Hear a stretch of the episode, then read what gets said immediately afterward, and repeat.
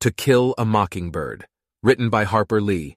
Don't forget to like this video and subscribe to the channel. You can also support the channel by checking out my Patreon. The link is down below in the description. Thank you, and happy listening. Chapter 24 Calpurnia wore her stiffest starched apron. She carried a tray of Charlotte. She backed up to the swinging door and pressed gently. I admired the ease and grace with which she handled heavy loads of dainty things. So did Aunt Alexandra, I guess, because she had let Calpurnia serve today. August was on the brink of September. Dill would be leaving for Meridian tomorrow. Today he was off with Jem at Barker's Eddy. Jem had discovered with angry amazement that nobody had ever bothered to teach Dill how to swim, a skill Jem considered necessary as walking. They had spent two afternoons at the creek. They said they were going in naked and I couldn't come so I divided the lonely hours between Calpurnia and Miss Maudie. Today, Aunt Alexandra and her missionary circle were fighting the good fight all over the house. From the kitchen, I heard Mrs. Grace Merriweather giving a report in the living room on the squalid lives of the Mrunas, it sounded like to me. They put the women out in huts when their time came, whatever that was. They had no sense of family. I knew that'd distress Auntie. They subjected children to terrible ordeals when they were 13. They were crawling with yaws and earworms. They chewed up and spat out the bark of a tree into a communal pot and then got drunk on it. Immediately thereafter, the ladies adjourned for refreshments. I didn't know whether to go into the dining room or stay out. Aunt Alexandra told me to join them for refreshments.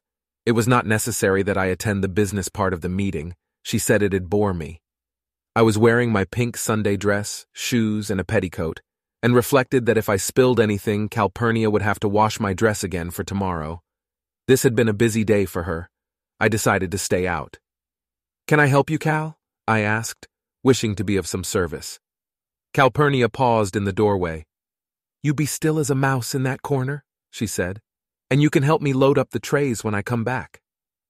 The gentle hum of ladies' voices grew louder as she opened the door, why, Alexandra, I never saw such Charlotte. Just lovely. I never can get my crust like this. Never can. Who'd have thought of little dewberry tarts? Calpurnia? Who'd have thought it? Anybody tell you that the preacher's wife's? No, well, she is, and that other one not walking yet. They became quiet, and I knew they had all been served. Calpurnia returned and put my mother's heavy silver pitcher on a tray. This coffee pitcher's a curiosity she murmured. They don't make 'em these days. Can I carry it in? If you be careful and don't drop it. Set it down at the end of the table by Miss Alexandra, down there by the cups and things. She's gonna pour. I tried pressing my behind against the door as Calpurnia had done, but the door didn't budge. Grinning, she held it open for me. Careful now. It's heavy. Don't look at it and you won't spill it. My journey was successful. Aunt Alexandra smiled brilliantly. Stay with us, Jean Louise, she said. This was a part of her campaign to teach me to be a lady. It was customary for every circle hostess to invite her neighbors in for refreshments, be they Baptists or Presbyterians, which accounted for the presence of Miss Rachel, sober as a judge, Miss Maudie, and Miss Stephanie Crawford. Rather nervous, I took a seat beside Miss Maudie and wondered why ladies put on their hats to go across the street. Ladies in bunches always filled me with vague apprehension and a firm desire to be elsewhere, but this feeling was what Aunt Alexandra called being spoiled. The ladies were cool in fragile pastel prints. Most of them were heavily powdered but unrouged. The only lipstick in the room was Tangee Natural. Cutex Natural sparkled on their fingernails, but some of the younger ladies wore rose. They smelled heavenly. I sat quietly, having conquered my hands by tightly gripping the arms of the chair, and waited for someone to speak to me. Miss Maudie's gold bridgework twinkled. You're mighty dressed up, Miss Jean Louise, she said. Where are your breeches today? Under my dress. I hadn't meant to be funny, but the ladies laughed. My cheeks grew hot as I realized my mistake, but Miss Maudie looked gravely down at me. She never laughed at me unless I meant to be funny. In the sudden silence that followed, Miss Stephanie Crawford called from across the room. What you going to be when you grow up, Jean Louise? A lawyer? No'm. I hadn't thought about it, I answered, grateful that Miss Stephanie was kind enough to change the subject. Hurriedly, I began choosing my vocation. Nurse? Aviator? Well, why shoot? I thought you wanted to be a lawyer. You've already commenced going to court. The ladies laughed again. That's Stephanie's a card, somebody said. Miss Stephanie was encouraged to pursue the subject. Don't you want to grow up to be a lawyer? Miss Maudie's hand touched mine, and I answered mildly enough. No'm, just a lady. Miss Stephanie eyed me suspiciously, decided that I meant no impertinence, and contented herself with, Well, you won't get very far until you start wearing dresses more often. Miss Maudie's hand closed tightly on mine, and I said nothing. Its warmth was enough. Mrs. Grace Merriweather sat on my left, and I felt it would be polite to talk to her. Mr. Merriweather, a faithful Methodist under duress, apparently saw nothing personal in singing, Amazing Grace, how sweet the sound, that saved a wretch like me. It was the general opinion of Maycomb, however, that Mrs. Merriweather had sobered him up and made a reasonably useful citizen of him. For certainly Mrs. Merriweather was the most devout lady in Maycomb. I searched for a topic of interest to her. What did you all study this afternoon? I asked. Oh, child, those poor Mrunas, she said, and was off. Few other questions would be necessary. Mrs. Merriweather's large brown eyes always filled with tears when she considered the oppressed. Living in that jungle with nobody but J. Grimes Everett, she said. Not a white person'll go near 'em but that saintly J. Grimes Everett. Mrs. Merriweather played her voice like an organ. Every word she said received its full measure. The poverty, the darkness, the immorality, Nobody but J. Grimes Everett knows. You know, when the church gave me that trip to the campgrounds, J. Grimes Everett said to me, Was he there, ma'am? I thought, Home on leave. J. Grimes Everett said to me, he said, Mrs. Merriweather, you have no conception, no conception of what we are fighting over there. That's what he said to me. Yes, ma'am. I said to him, Mr. Everett, I said, the ladies of the Maycomb, Alabama Methodist Episcopal Church South are behind you 100%. That's what I said to him. And you know, right then and there I made a pledge in my heart. I said to myself, when I go home, I'm going to give a course on the Mrunas and bring J. Grimes Everett's message to Maycomb, and that's just what I'm doing. Yes, ma'am? When Mrs. Merriweather shook her head, her black curls jiggled. Jean Louise, she said, you are a fortunate girl. You live in a Christian home with Christian folks in a Christian town. Out there in J. Grimes Everett's land, there's nothing but sin and squalor. Yes, ma'am. Sin and squalor. What was that, Gertrude? Mrs. Merriweather turned on her chimes for the lady sitting beside her. Oh, that. Well, I always say forgive and forget. Forgive and forget. Thing that church ought to do is help her lead a Christian life for those children from here on out. Some of the men ought to go out there and tell that preacher to encourage her. Excuse me, Mrs. Merriweather, I interrupted. Are you all talking about Mayella Ewell? My, no, child, that darkie's wife, Tom's wife, Tom. Robinson, ma'am. Mrs. Merriweather turned back to her neighbor. There's one thing I truly believe, Gertrude, she continued, but some people just don't see it my way. If we just let them know we forgive 'em, that we've forgotten it, then this whole thing'll blow over. Ah, Mrs. Merriweather, I interrupted once more, what'll blow over? Again, she turned to me. Mrs. Merriweather was one of those childless adults who find it necessary to assume a different tone of voice when speaking to children. Nothing, Jean Louise, she said in stately Largo. The cooks and field hands are just dissatisfied, but they're settling down now. They grumbled all next day after that trial. Mrs. Merriweather faced Mrs. Farrow. Gertrude, I tell you there's nothing more distracting than a sulky darky. Their mouths go down to here. Just ruins your day to have one of 'em in the kitchen. You know what I said to my Sophie, Gertrude? I said, Sophie, I said, you simply are not being a Christian today. Jesus Christ never went around grumbling and complaining. And you know it did her good. She took her eyes off that floor and said, No'm, Miss Merriweather, Jesus never went around grumbling. I tell you, Gertrude, you never ought to let an opportunity go by to witness for the Lord. I was reminded of the ancient little organ in the chapel at Finch's Landing. When I was very small, and if I had been very good during the day, Atticus would let me pump its bellows while he picked out a tune with one finger. The last note would linger as long as there was air to sustain it. Mrs. Merriweather had run out of air, I judged, and was replenishing her supply while Mrs. Farrow composed herself to speak. Mrs. Farrow was a splendidly built woman with pale eyes and narrow feet. She had a fresh, permanent wave, and her hair was a mass of tight gray ringlets. She was the second most devout lady in Maycomb. She had a curious habit of prefacing everything she said with a soft, sibilant sound. Sss, Grace, she said. It's just like I was telling Brother Hudson the other day. Sss, Brother Hudson, I said. Looks like we're fighting a losing battle. A losing battle. I said, Sss, it doesn't matter to 'em one bit. We can educate 'em till we're blue in the face. We can try till we drop to make Christians out of 'em. But there's no lady safe in her bed these nights. He said to me, Mrs. Farrow, I don't know what we're coming to down here. Sss. I told him that was certainly a fact. Mrs. Merriweather nodded wisely. Her voice soared over the clink of coffee cups and the soft bovine sounds of the ladies munching their dainties. Gertrude, she said, I tell you there are some good but misguided people in this town. Good, but misguided. Folks in this town who think they're doing right, I mean. Now, far be it from me to say who, but some of 'em in this town thought they were doing the right thing a while back, but all they did was stir 'em up. That's all they did. Might have looked like the right thing to do at the time, I'm sure I don't know. I'm not read in that field, but sulky. Dissatisfied. I tell you, if my Sophie'd kept it up another day, I'd have let her go.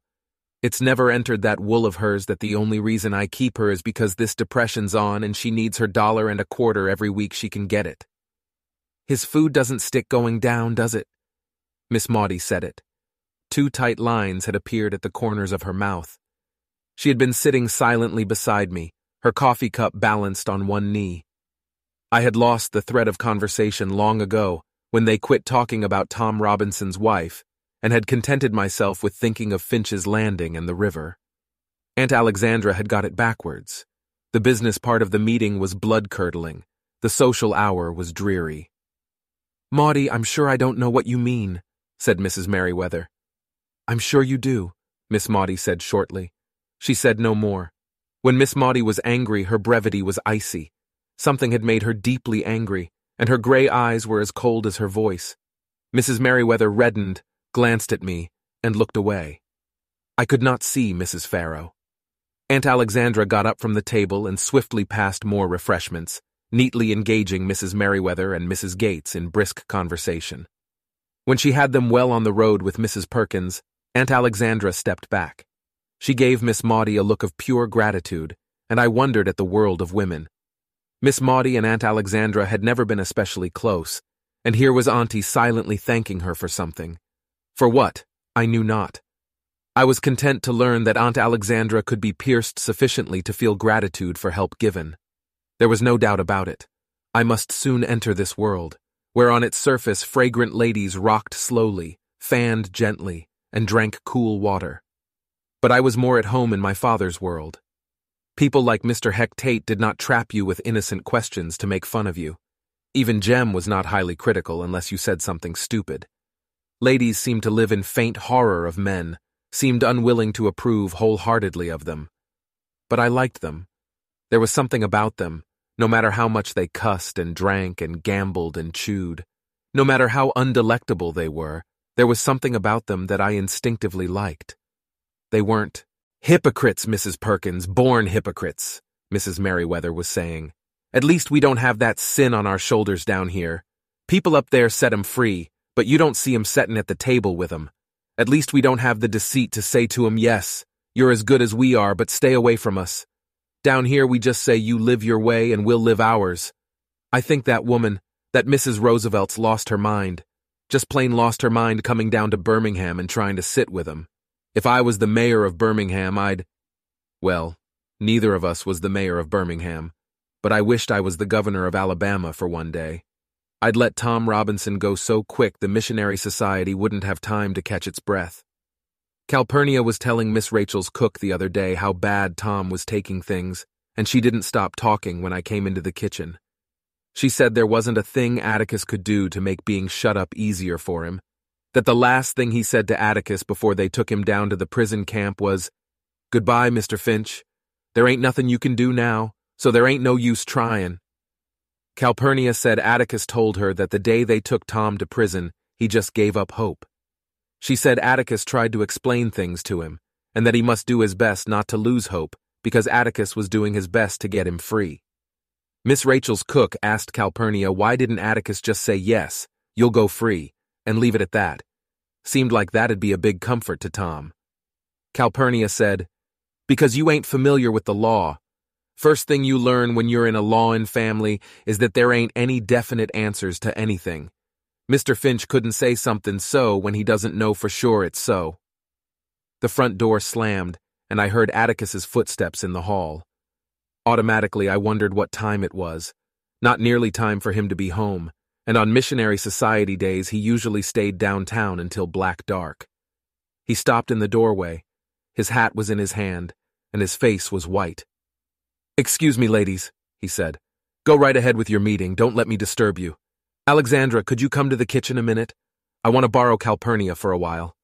He didn't go through the dining room, but went down the back hallway and entered the kitchen from the rear door. Aunt Alexandra and I met him. The dining room door opened again, and Miss Maudie joined us. Calpurnia had half risen from her chair. Cal, Atticus said, I want you to go with me out to Helen Robinson's house. What's the matter? Aunt Alexandra asked, alarmed by the look on my father's face. Tom's dead. Aunt Alexandra put her hands to her mouth. They shot him, said Atticus. He was running. It was during their exercise period. They said he just broke into a blind, raving charge at the fence and started climbing over, right in front of them. Didn't they try to stop him? Didn't they give him any warning? Aunt Alexandra's voice shook. Oh, yes. The guards called to him to stop. They fired a few shots in the air, then to kill. They got him just as he went over the fence. They said if he'd had two good arms, he'd have made it. He was moving that fast. Seventeen bullet holes in him. They didn't have to shoot him that much. Cal, I want you to come out with me and help me tell Helen. Yes, sir, she murmured, fumbling at her apron. Miss Maudie went to Calpurnia and untied it. This is the last straw, Atticus, Aunt Alexandra said. Depends on how you look at it, he said. What was one Negro more or less among two hundred of 'em? He wasn't Tom to them, he was an escaping prisoner. Atticus leaned against the refrigerator, pushed up his glasses, and rubbed his eyes. We had such a good chance, he said. I told him what I thought, but I couldn't in truth say that we had more than a good chance. I guess Tom was tired of white men's chances and preferred to take his own. Ready, Cal? Yes, sir, Mr. Finch. Then let's go. Aunt Alexandra sat down in Calpurnia's chair and put her hands to her face. She sat quite still. She was so quiet I wondered if she would faint. I heard Miss Maudie breathing as if she had just climbed the steps, and in the dining room the ladies chattered happily. I thought Aunt Alexandra was crying, but when she took her hands away from her face, she was not. She looked weary. She spoke, and her voice was flat. I can't say I approve of everything he does, Maudie, but he's my brother, and I just want to know when this will ever end. Her voice rose. It tears him to pieces. He doesn't show it much, but it tears him to pieces. I've seen him when. What else do they want from him, Maudie? What else? What does who want, Alexandra? Miss Maudie asked. I mean this town. They're perfectly willing to let him do what they're too afraid to do themselves. It might lose him a nickel. They're perfectly willing to let him wreck his health doing what they're afraid to do. They're. Be quiet. They'll hear you, said Miss Maudie. Have you ever thought of it this way, Alexandra? Whether Maycomb knows it or not, we're paying the highest tribute we can pay a man. We trust him to do right. It's that simple. Who? Aunt Alexandra never knew she was echoing her 12-year-old nephew. The handful of people in this town who say that fair play is not marked white only. The handful of people who say a fair trial is for everybody, not just us the handful of people with enough humility to think, when they look at a Negro, there but for the Lord's kindness am I. Miss Maudie's old crispness was returning. The handful of people in this town with background, that's who they are. Had I been attentive, I would have had another scrap to add to Jem's definition of background, but I found myself shaking and couldn't stop. I had seen Enfield Prison Farm, and Atticus had pointed out the exercise yard to me. It was the size of a football field. Stop that shaking, commanded Miss Maudie, and I stopped. Get up, Alexandra. We've left 'em long enough. Aunt Alexandra rose and smoothed the various whalebone ridges along her hips. She took her handkerchief from her belt and wiped her nose. She patted her hair and said, Do I show it? Not a sign, said Miss Maudie. Are you together again, Jean Louise? Yes, ma'am. Then let's join the ladies, she said grimly. Their voices swelled when Miss Maudie opened the door to the dining room. Aunt Alexandra was ahead of me, and I saw her head go up as she went through the door. Oh, Mrs. Perkins, she said. You need some more coffee. Let me get it. Calpurnia's on an errand for a few minutes, Grace, said Miss Maudie. Let me pass you some more of those dewberry tarts. Do you hear what that cousin of mine did the other day? The one who likes to go fishing? And so they went, down the row of laughing women, around the dining room, refilling coffee cups, dishing out goodies as though their only regret was the temporary domestic disaster of losing Calpurnia. The gentle hum began again. Yes, sir, Mrs. Perkins, that J. Grimes Everett is a martyred saint. He needed to get married, so they ran. To the beauty parlor every Saturday afternoon, soon as the sun goes down. He goes to bed with the chickens, a crate full of sick chickens. Fred says that's what started it all. Fred says. Aunt Alexandra looked across the room at me and smiled. She looked at a tray of cookies on the table and nodded at them. I carefully picked up the tray and watched myself walk to Mrs. Merriweather. With my best company manners, I asked her if she would have some. After all, if Auntie could be a lady at a time like this, so could I.